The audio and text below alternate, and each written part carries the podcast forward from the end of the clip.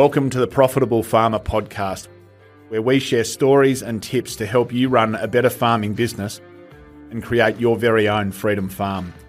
If you're looking to work smarter and not harder in your farm business, welcome. You're in the right place.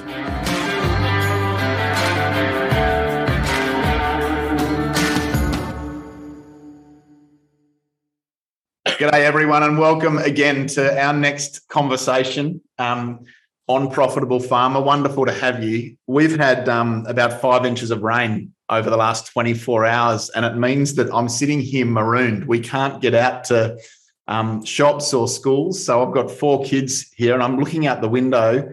They're towing each other behind the motorbike on surfboards across wet paddocks. Um, it's a work and health and safety issue, but gosh, it brings back some fond memories of kids of just um, growing up on the farm and doing stuff um, like that. It's just wonderful to see the um, enjoyment and the freedom that the kids are ex- exploring, not able to get to school today. So, what I'm saying is, if there's any noise in the background, um, I apologise in advance. They're probably likely to come in for lunch at some stage, and um, they may well interrupt this podcast. But um, thought I'd just share that. I hope you're all well wherever you are.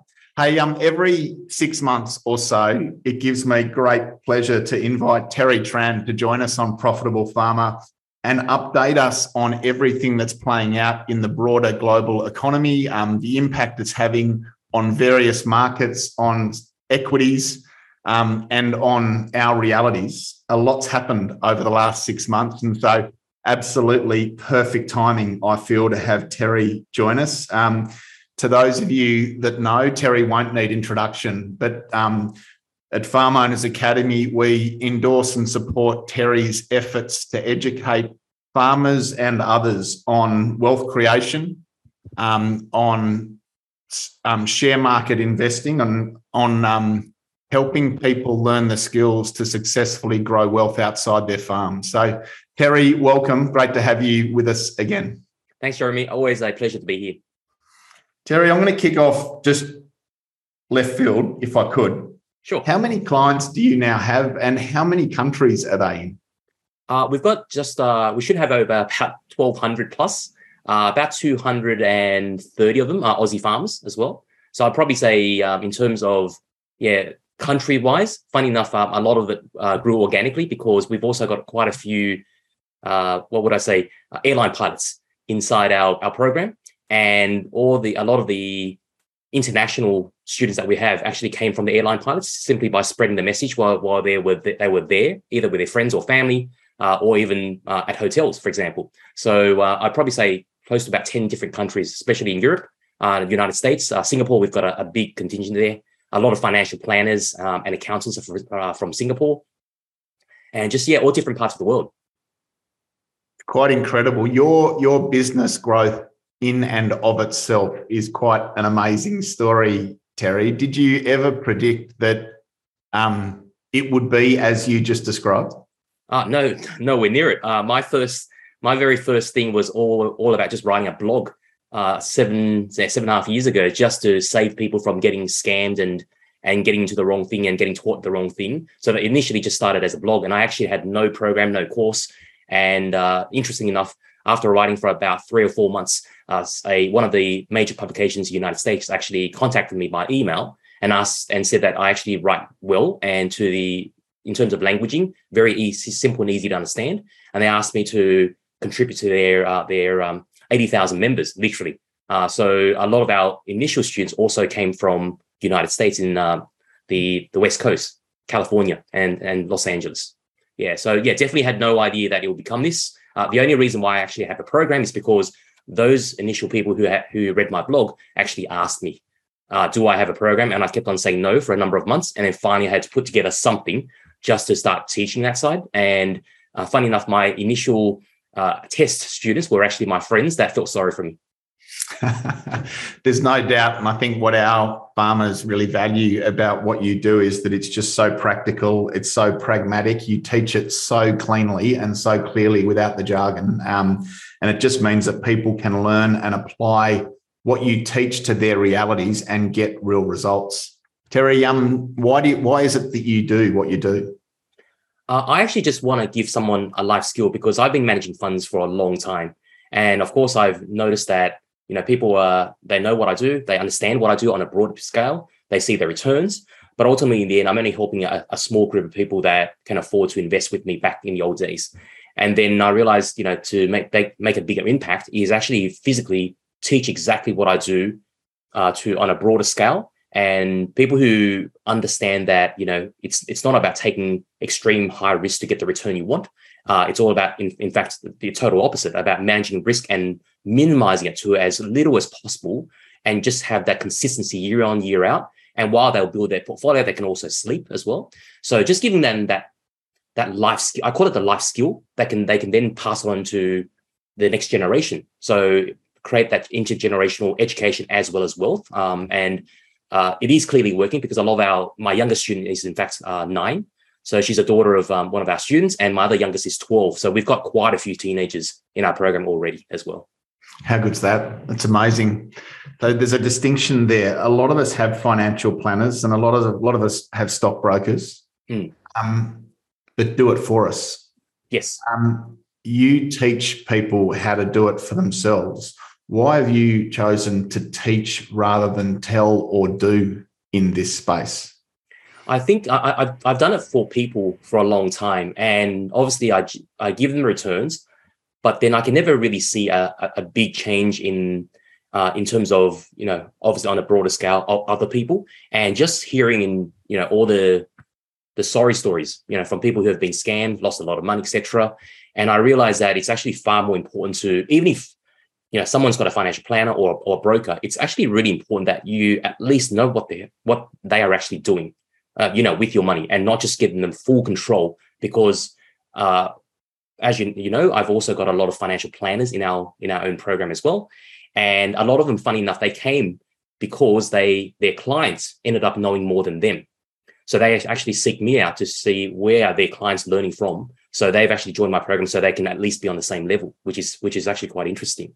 So I think it's really important whether you've got advice from somebody that at least you know what they are actually doing with your money, because I always have that that saying that you know no one will ever care more about your money than yourself. I can sign up to a gym and pay the gym membership and not get fit, Terry. Um, but for those people, those people that are signing up to you and really um, leaning into the process and and applying the education that you share with them, mm results do you see some of your superstars or the you know the top 30% of your members getting? Oh, they're easily getting uh, double digit returns on an annual basis. And in some cases, three or four years, they've actually already doubled their money. And they and they actually openly share that in our Facebook community as well. So it's all about just that consistency. And in the meantime, as well, while they're getting that, uh, they totally understand. One, they understand what they're doing, and two, they, uh, like I said, you know, while they're creating it, they actually can sleep well at night because they're literally building a, a what I call a super portfolio that just owns top world class companies that pass our criteria, our very stringent and strict criteria, but also they are literally companies which mm, uh, a lot of us, funny enough, we already use their products, goods and, and services, but we don't, funny enough, invest in them. Mm. And yet, a lot of these companies are all the big names. So it's very also comforting that when you own a stake in that company, and you already also use their products and you've used them for years, it's also a very comforting factor to hold onto those companies because you know that these companies are part of our daily lives and they just won't go anywhere. They're just they're here to stay. One thing that we pride ourselves on at Farm Owners Academy is teaching people how to be self-reliant. Um, yeah. So that they don't have that dependency on their consultant, their agronomist, their accountant, um, or anyone. Um, there's a distinction there, isn't there? Getting double digit numbers year on year. Um, and doing that for yourself versus getting double digit numbers year on year, um, someone else doing that for you. Yeah, correct. Because the, firstly, the control's there, but two, uh, you know, you've got the the skill. So whether they're there or not, going forward, you won't. It will never matter because you've got that skill for life, and this is really going to be a life skill that you'll use for the rest of your life. And obviously, pass on to the next generation, which is even more important because I, I know a lot of people they they um they had the skill, let's say for for themselves, but you know how good it would be to also be able to pass that on as well because I think that's one of the the greatest gifts that any parent, for example, can give their children. Absolutely. Um, I think so many of us can be at risk of abdicating responsibility in this space. You know, we handed our portfolios over to a financial planner or a stockbroker, um, or we put it in a super fund or whatever, and we abdicate responsibility. I think we've got to be really careful of doing that. What I love about the partnership that we have and, and what you do for our members and for those 1,200 clients of yours is that you teach them to be self-reliant and they can absolutely be um, in control of their wealth creation um, and have a risk-aware certainty, if you like, that um, they can continue to get results irrespective of what the market's doing. Yeah, correct. And and I even say that you know I, the the the the skill I even want to give them is to be once they're taught the lesson, they physically also don't have to rely on my on even me mm. as well. Even though I've taught them the skill to not be reliant on Terry Tran himself as well. And then that's that's a real I think a real gift that I can give people. Absolutely. So Terry, let's turn our attention to just what's played out over the, last six months since we last caught up. Um, it is a fascinating time in history, really, isn't it? Um, you know, last time we talked about COVID and certainly Ukraine. Um, now we talk about China America relationships and the tension there potentially increasing. And there's new dynamics both for us locally and globally um, in what's playing out. What's your read on what's happened in the market um, and economically over the last six months? Yeah, I mean, a lot has happened. I mean, when we spoke last time, we are just starting to have that that uh, mild sort of um, pullback from the markets, and uh, I actually saw that as a healthy thing because, I mean, we've been talking uh, even at that point when we had the the last um, session together, uh, the market was already quite overvalued. So I always say that things will only get to a certain stage where the euphoria will slowly wear off, and then all it takes is a bit of a catalyst. And that time, six months ago, was the catalyst was that uh, Russia Ukraine since then. But of course, a lot more has happened since then as well. And the market has pulled back, uh, depending on which index you're looking at, all the way from between 25 to almost 30, basically a third, 33% down in a lot of markets. Now, they've since recovered slightly, but a lot of questions, you know, I get asked is, you know, is with all the the things that's happening right now, you know, is this the actual bottom of the market or, you know, can things get worse? And uh, it's definitely not the bottom of the market from where I see things. Uh, there's going to be a lot more volatility uh, that's going to happen. And there's quite a number of reasons. I mean, one of them is, for example, what you just uh, spoke about, you know, with the uh, Chinese and and um, and uh, American relationships uh, with Nancy Pelosi uh, going over, going over to, to, Taiwan to actually have a bit of a visit, and now China retaliating and saying that you know dire consequences will happen. But I just see that as just simple big headlines that make the news. But it's people have to understand it's a very different scenario compared to what we had with Russia Ukraine, because Russia Ukraine, first of all, with Russia, they had, in a way, I think, a behind the scenes blessing from China. And a lot of their business was not, you know, um, reliant on, say, the United States to buy their products, etc. Um, and therefore, and they, and they actually had a, a, another buy in place, which was China buying, still buying their goods, for example, to continue funding their war, for example. So they've got that. Whereas with America and China, it's very different because I always call them pretty much being in bed together because they ultimately need each other. So, as we are probably aware, a lot of the American companies go over to open their factories in China because of cheaper labor costs. And uh, even Tesla, for example, has their big uh, gigafactory in Shanghai building, um, you know, electric vehicles there. And that's their future, literally uh, for both sales but also production. The Apple iPhone went over to China, Foxconn, producing all the all the iPhones. And slowly, I do now. I think I understand now. The a lot of American companies are slowly weaving themselves from China and going elsewhere to other parts of Asia. Like for example, Samsung is now no, no longer just producing in China. Uh, I've got a Samsung phone. They're now producing in my home country, Vietnam. So a lot of them are going to elsewhere because production costs are definitely much more higher compared to what they used to be. Uh, so the, uh, a lot of American companies do still rely on China, no matter what. It'll, be a number of years before they can slowly weave off a bunch of their production over across to the other parts of the world because they just don't have that capacity. Firstly, for funding, but also uh, uh, uh not the cost. The cost they can get cheaper, but in terms of capacity, because China's just got this massive population, right? So that's that. But then on China's side, half of their their produce is sold to the Americans.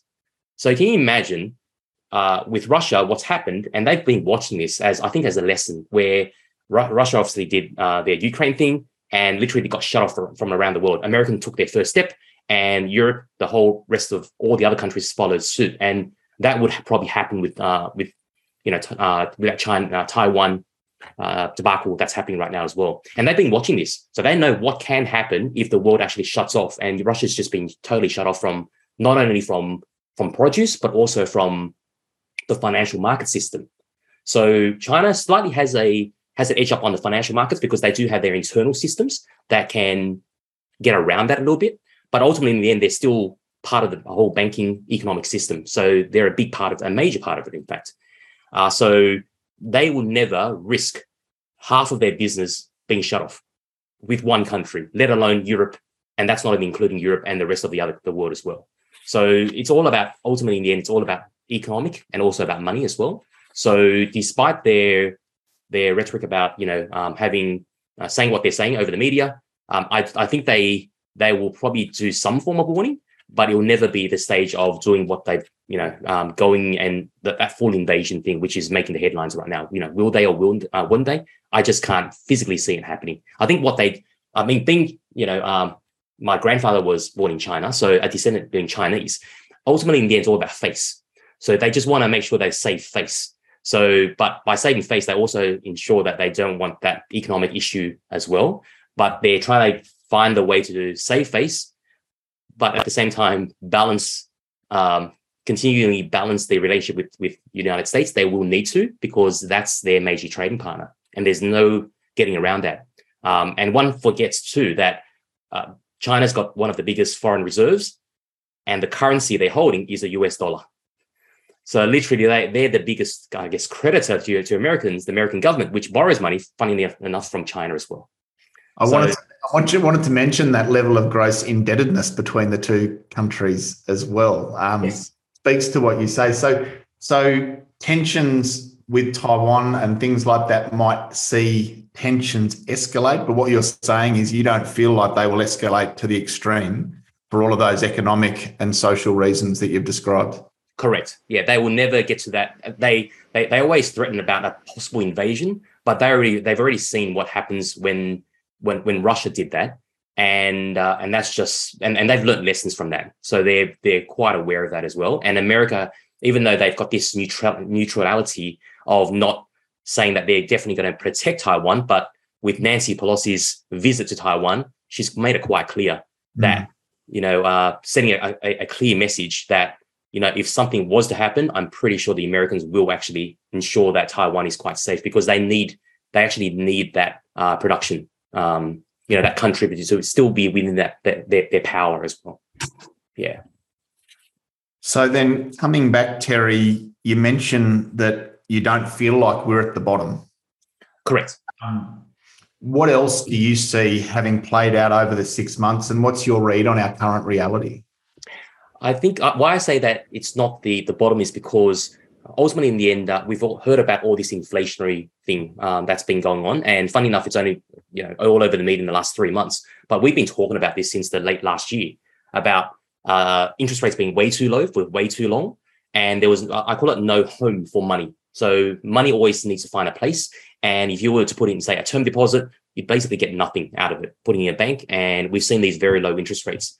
But now with all this inflationary happening, uh, the catalyst, of course, was the Russia-Ukraine, and that's even made it worse as well with supply chain issues. And all this rampant inflation is now being controlled with um, interest rates as well. And interest rates, we've seen a, a number of increases from the Fed, and they're expecting in a month's time, the Fed's going to do another one of probably another 0.75 at least. And what happens is generally uh, other parts of the world, I mean, Bank of um, uh, Bank of England has just done theirs uh, literally in the last 48 hours. And uh, our Australian RBA always follows suit as well. So they'll always generally being a, a, bit behind the curve, wait to see what America does, and they follow suit, usually a couple of months down the track. It's interesting. Yeah. I'm reflecting back on a podcast I did with Tony Catt a couple of months ago, and, and he felt like in this instance, we might not follow the US interest rate rise trajectory as closely as perhaps we have. Right. Um, his comment was that they might do seven, we might do three. He doesn't think necessarily that we'll do seven. What's your view? Do you think we will follow the American interest rate trajectory, or do you think we might run our own race? We have not really ever run our own race because the reason being is also the foreign currency rates as well. So you can imagine what happens is whenever interest rates rise, uh, money follows. So once the, which has already happened, as we can see, once the US starts increasing the rates far further than the rest of the world, uh, all the money flows back into the United States uh, for investments. And of course, demand for those investments requires US dollars. And hence why the, the US dollar of late has increased quite dramatically as well over the past couple of months. And Australia can never afford to have their currency way too out of whack from, from the United States. So interest rates is almost like a balancing thing as well. So I think they, uh, whether they, you know, when they do seven, will we do seven? Probably not. But however, it's not about the number of interest rates. It's it's uh, ultimately in in terms of the level of, let's say they go to five. What do we go to? We are not going to be at, for example, at two. It's it's just um, it's it's just too big of a difference. They need to still keep it whether we do three or four, but it ultimately in the end it still needs to have that balance and be very close to the the rates that the Americans are doing as well. So that read on our reality, what opportunities present? I think it's going to be one of the. It's a really good period to, you know, be be patient enough to wait for quality assets, and we are seeing a lot of quality assets over the past three four months now being sold off for cheap, and uh, we've been slowly, um, especially for longer term passive investing, a lot of these companies we need, um, from Apple to Amazon to uh, Johnson and Johnson, a lot of these companies have fallen 20, 30, 40%, and they're not going anywhere. So these are companies that we are very aware of because we use their products, but yet they've been sold off. And, and I think with this correction and this volatility, which people, a lot of people, they fear it because of all the media hype and attention. But ultimately, what, what I see this period as is if you can look past that and be patient enough with the capital, is that when that actually opportunity comes, to actually use this period to set up the foundation for the next, basically the next run as well, because assets will get to a certain level, they become cheap. Uh, value investors like myself and our students, we're aware of what value actually is, and we'll come in and buy for, you know, buy up these cheap assets and then reap the rewards down the track. So, Terry, just for those that might not have listened to our prior podcasts, yes, what is that value based um, method or strategy, or what is it that is your underpinning investment philosophy?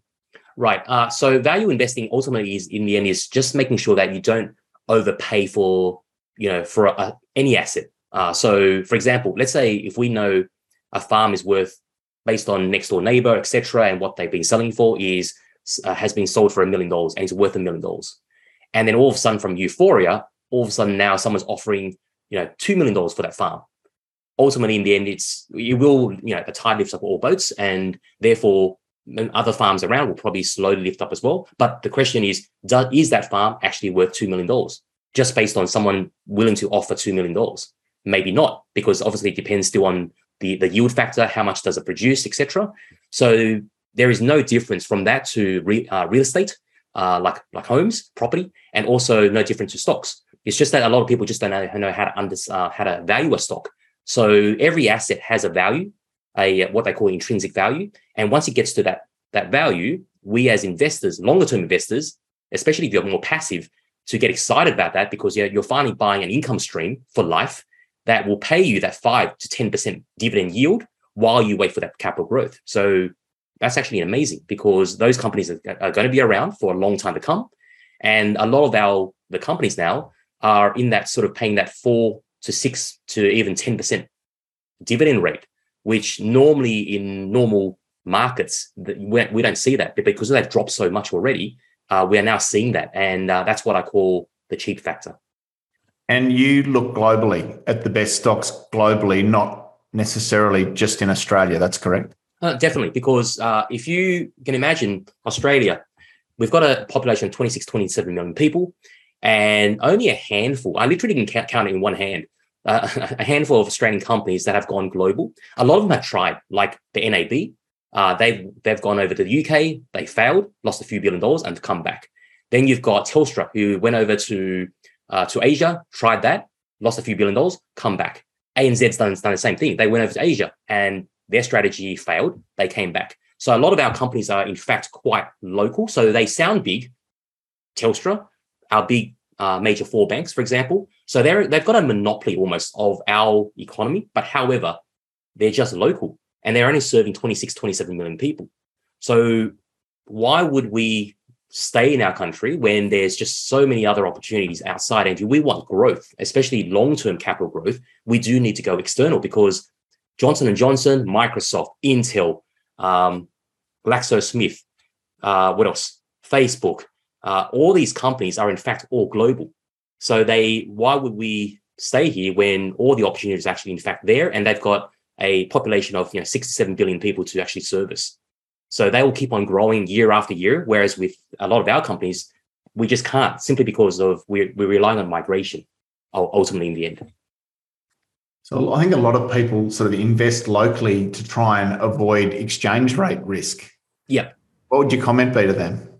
Uh, for me, uh, there's an exchange risk if you all of a sudden, let's say you try to pick the right time and you literally convert all your currency to say the US dollars, let's say $100,000, for example, and then that's that risk that you have there because you've tried to pick the right time to convert that, that whole lump sum. But opportunities don't come all in one go. They, they spread themselves over time. So we try to pick the low hanging fruit and low hanging fruit doesn't just necessarily come, you know, as, as we ask for them. So they'll you usually will take, you know, weeks, months, sometimes even years to actually use, utilize the capital you've got. So as you spread out your investments, you're only changing the uh, the currency every time you buy the investment.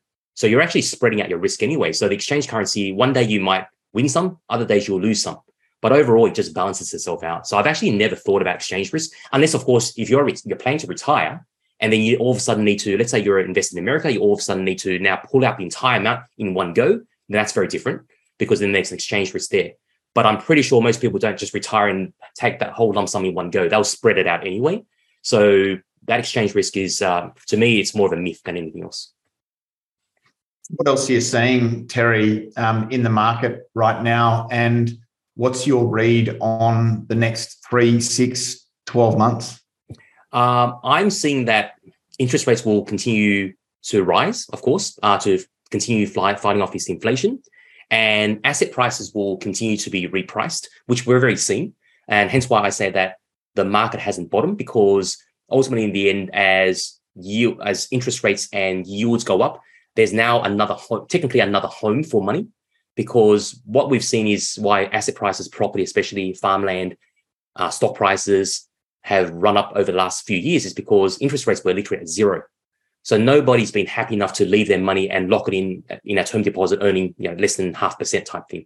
So money needed to find a home. So they found home in riskier assets. But now, because of interest rate rises, money's now getting pulled from these risky assets, stocks, property, farmland, and slowly going back into the the cash side to earn at least a decent return. It's not. It's going to be nowhere near as high as that, but uh, at least there is now a home for that, you know, a home for the money, at least earning a decent yield. And by doing so, it's pulling down all the rest of the other asset prices. So I'm just seeing a, an opportunity to uh, to not be fearful about that, and actually, in fact, utilize this period to, like I said, to build up that foundation and start picking up cheap assets on the go. So Terry, six months ago, we talked about COVID and the impact that had on global economies and, and how governments were um, likely to or needing to recover. Um, what's your comment on that? Um, and you know that stimulus and extra spending that we've all you know observed countries having to endure in order to you know get through the pandemic. Um, what does that mean, and what extra risks are at play, and and um, where might that see us arrive to locally and globally economically? Yeah, great question, uh, Jeremy. With the COVID, what I saw was I think they went on for the in terms of stimulus one wise, they went over they did too much and for too long. So as we're aware, they obviously they they saved the global economy, but there was a certain stage which they, they probably should have stopped, but they kept on going. And now what ended up happening was with all these literally zero rates, zero low interest rates for for way too long, it created an extra amount of uh, I call it debt creation, from both individuals and also from companies. individual wise, a lot of people, I think I'll even say a lot of the millennials, which have never seen um, high interest rates in their life, in their lifetime. Whereas with us, like uh, for example, we've seen the higher interest rates back in the uh, in the 80s, and because they've seen it, they haven't seen it for um, they've actually never seen it in their life. A lot of them have actually overspent um, and only seen the good times, for example.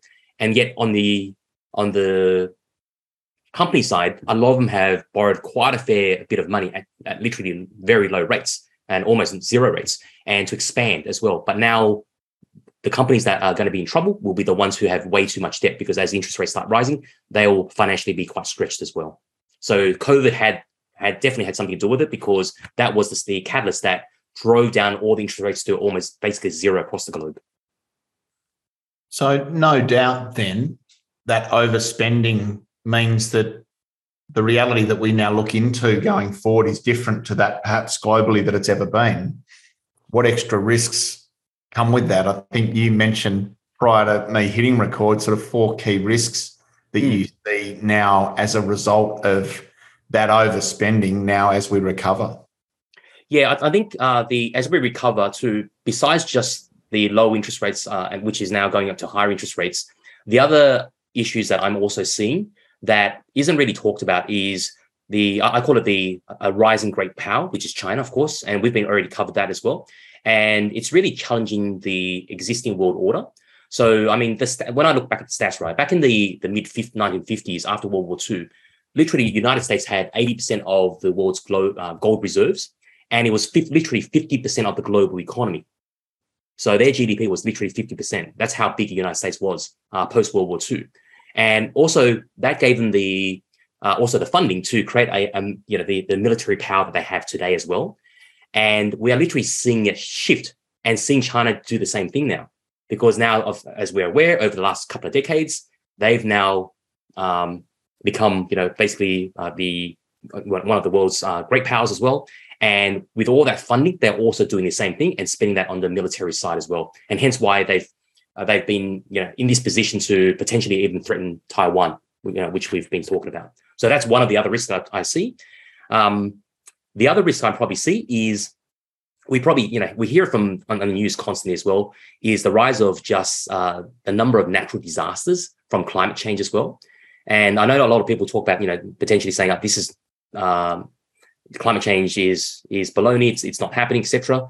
But just the amount of droughts, floods, hurricanes that we're seeing uh, just these extreme weather pattern changes over the past, you know, just this decade alone, I think it's it's a cause for concern. So hence why ourselves, which we used to, in fact, used to be quite invested in um, insurance companies, but we've actually, myself included, I've actually avoided a lot of insurance companies because we just you just don't know when you buy these insurance companies where you know where the, the a left field event could happen and wipe out their multi years of of profits as well. So um, so that's uh, one of the other risks. Um, and I think it's just the, the, the final risk I'll probably see is, which isn't really talked about, is that widening uh, widening uh, wealth gap. Because as countries uh, become more and more wealthier, so to speak, they produce more, but at the same time we also consume more, and it just feeds back almost like a loop back to climate change. As we consume more, uh, we need to produce more, and these factories are just pumping out goods as well to, to satisfy that demand as well. So um, I think it's just this revolving cycle overall. So the R word. Yes. The big recession. Yeah. What do you reckon?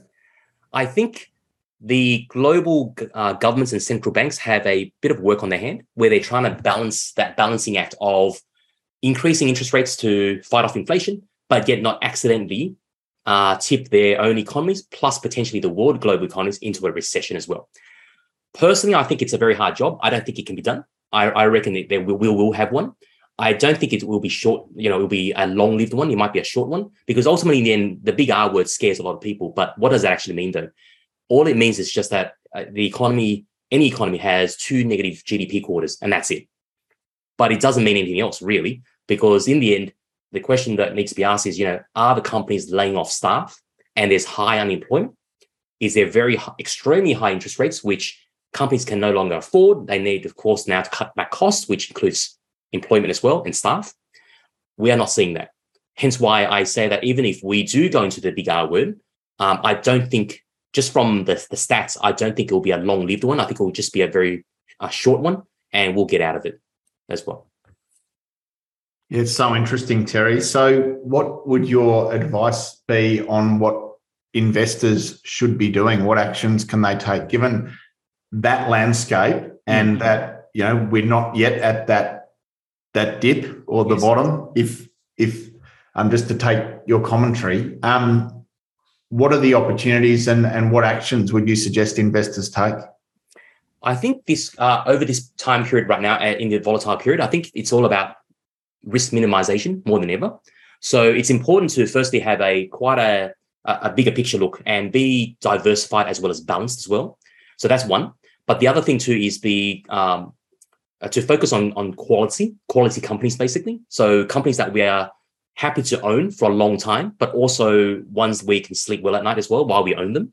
Um, and most importantly, though, is the valuation to not overpay for it. Ensure that we understand how much is that stock actually worth, and you know pay no more than fair value, or if we can, pay undervalue. So I always say, you know, um, a simple analogy is like most investors, what they do is they end up say buying a. Um, uh, I, I, use like cars as an example. They they try to buy they buy a uh, a Kia, uh, which is a good car, but the problem is they pay a Mercedes price or a Ferrari price for it because they had no idea what Kia was actually worth. What we want to do is we actually want to buy a Mercedes or a, a Lexus, but pay a Toyota price for it. And if you do that enough times, you're underpaying for the company that you own. Uh, so you've bought it at a great price, but also you're you're buying at a good uh, dividend yield, which was will pay you and and uh, give you provide you that passive income for life as well. It just speaks to the importance of learning how first, doesn't it? Like in order to value a stock, be it a farm or an accounting firm or a local business or a global stock, you've got to know how to value it so that you can determine whether there is value within it. Um, and I guess that that speaks nicely. Two or three times a year, everyone we um, ask Terry to put on a webinar exclusively for our listeners and our community. And um, in that, Terry goes into quite a bit of depth about or teaching about how to value stocks and how to identify a good opportunity and then how to take action on that. Um, you know, as you've heard me say in previous podcasts, we just value Terry's um, expertise in this space, um, the way in which he teaches, and um, the support then that he offers to our members who are keen to take control of their wealth creation. So that um, webinar that we're running, um, just for you is on Wednesday, the 24th of August. And it will be in the evening from 7.30 until about 9.30 Australian Eastern Standard Time. So mark that out in your diaries. Wednesday, the 24th of August, 7.30 to 9.30.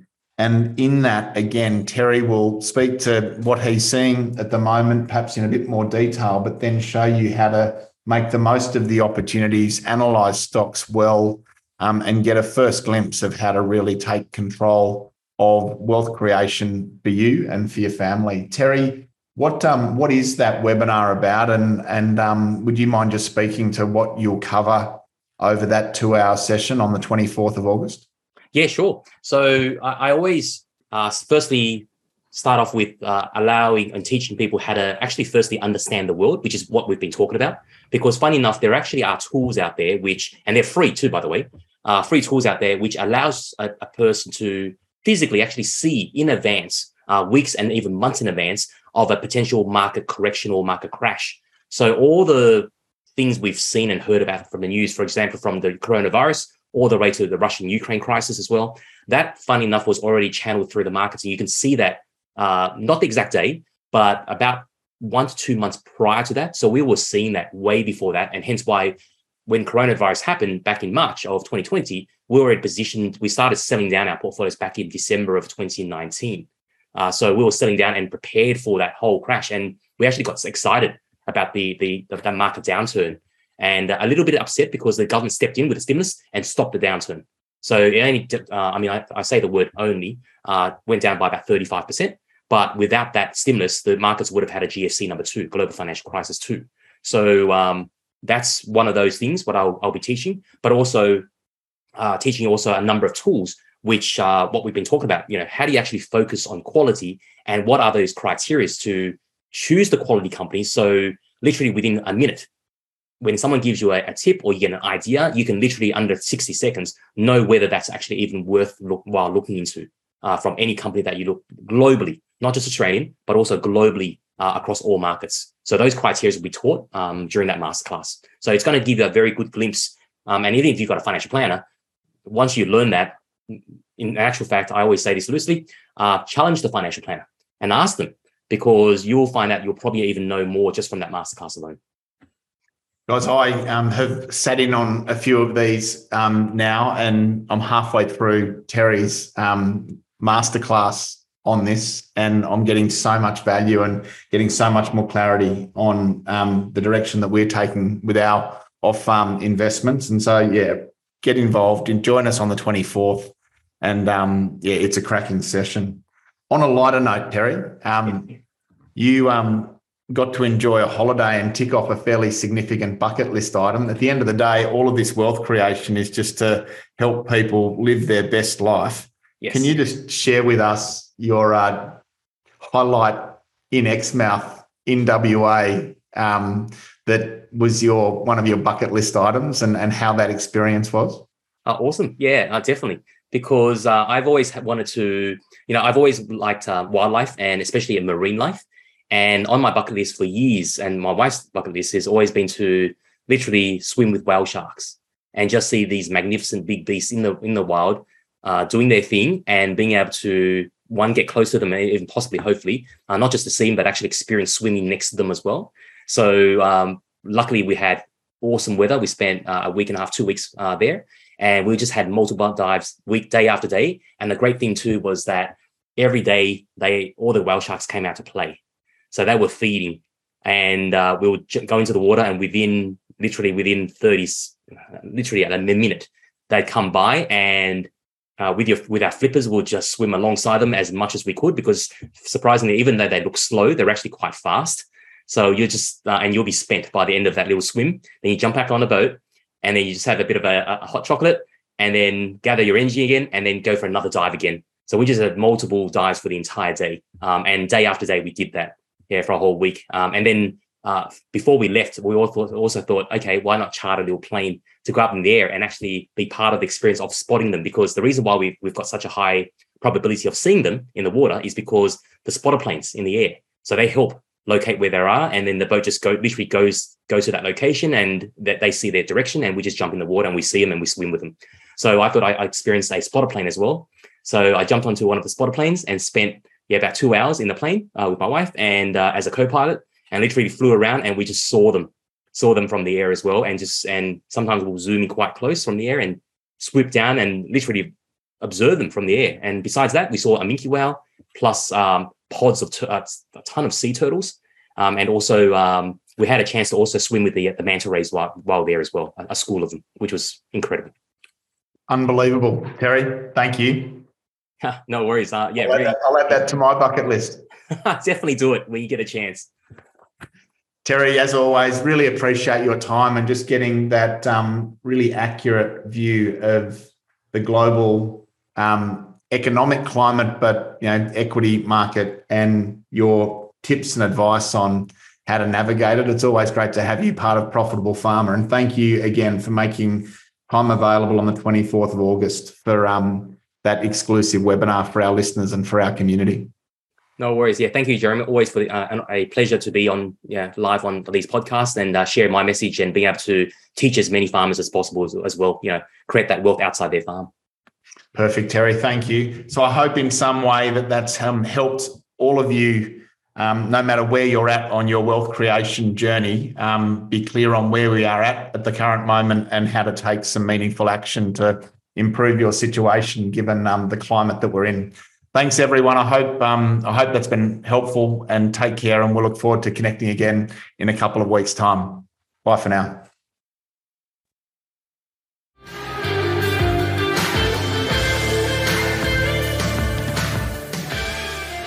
Thanks for listening to another episode of the Profitable Farmer podcast by Farm Owners Academy.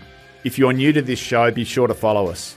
If you've been a long time listener, let your friends know about us or come continue the conversation in the Profitable Farmer Facebook group. All the best as you grow your business and create your freedom farm. Until next time, keep being incredible.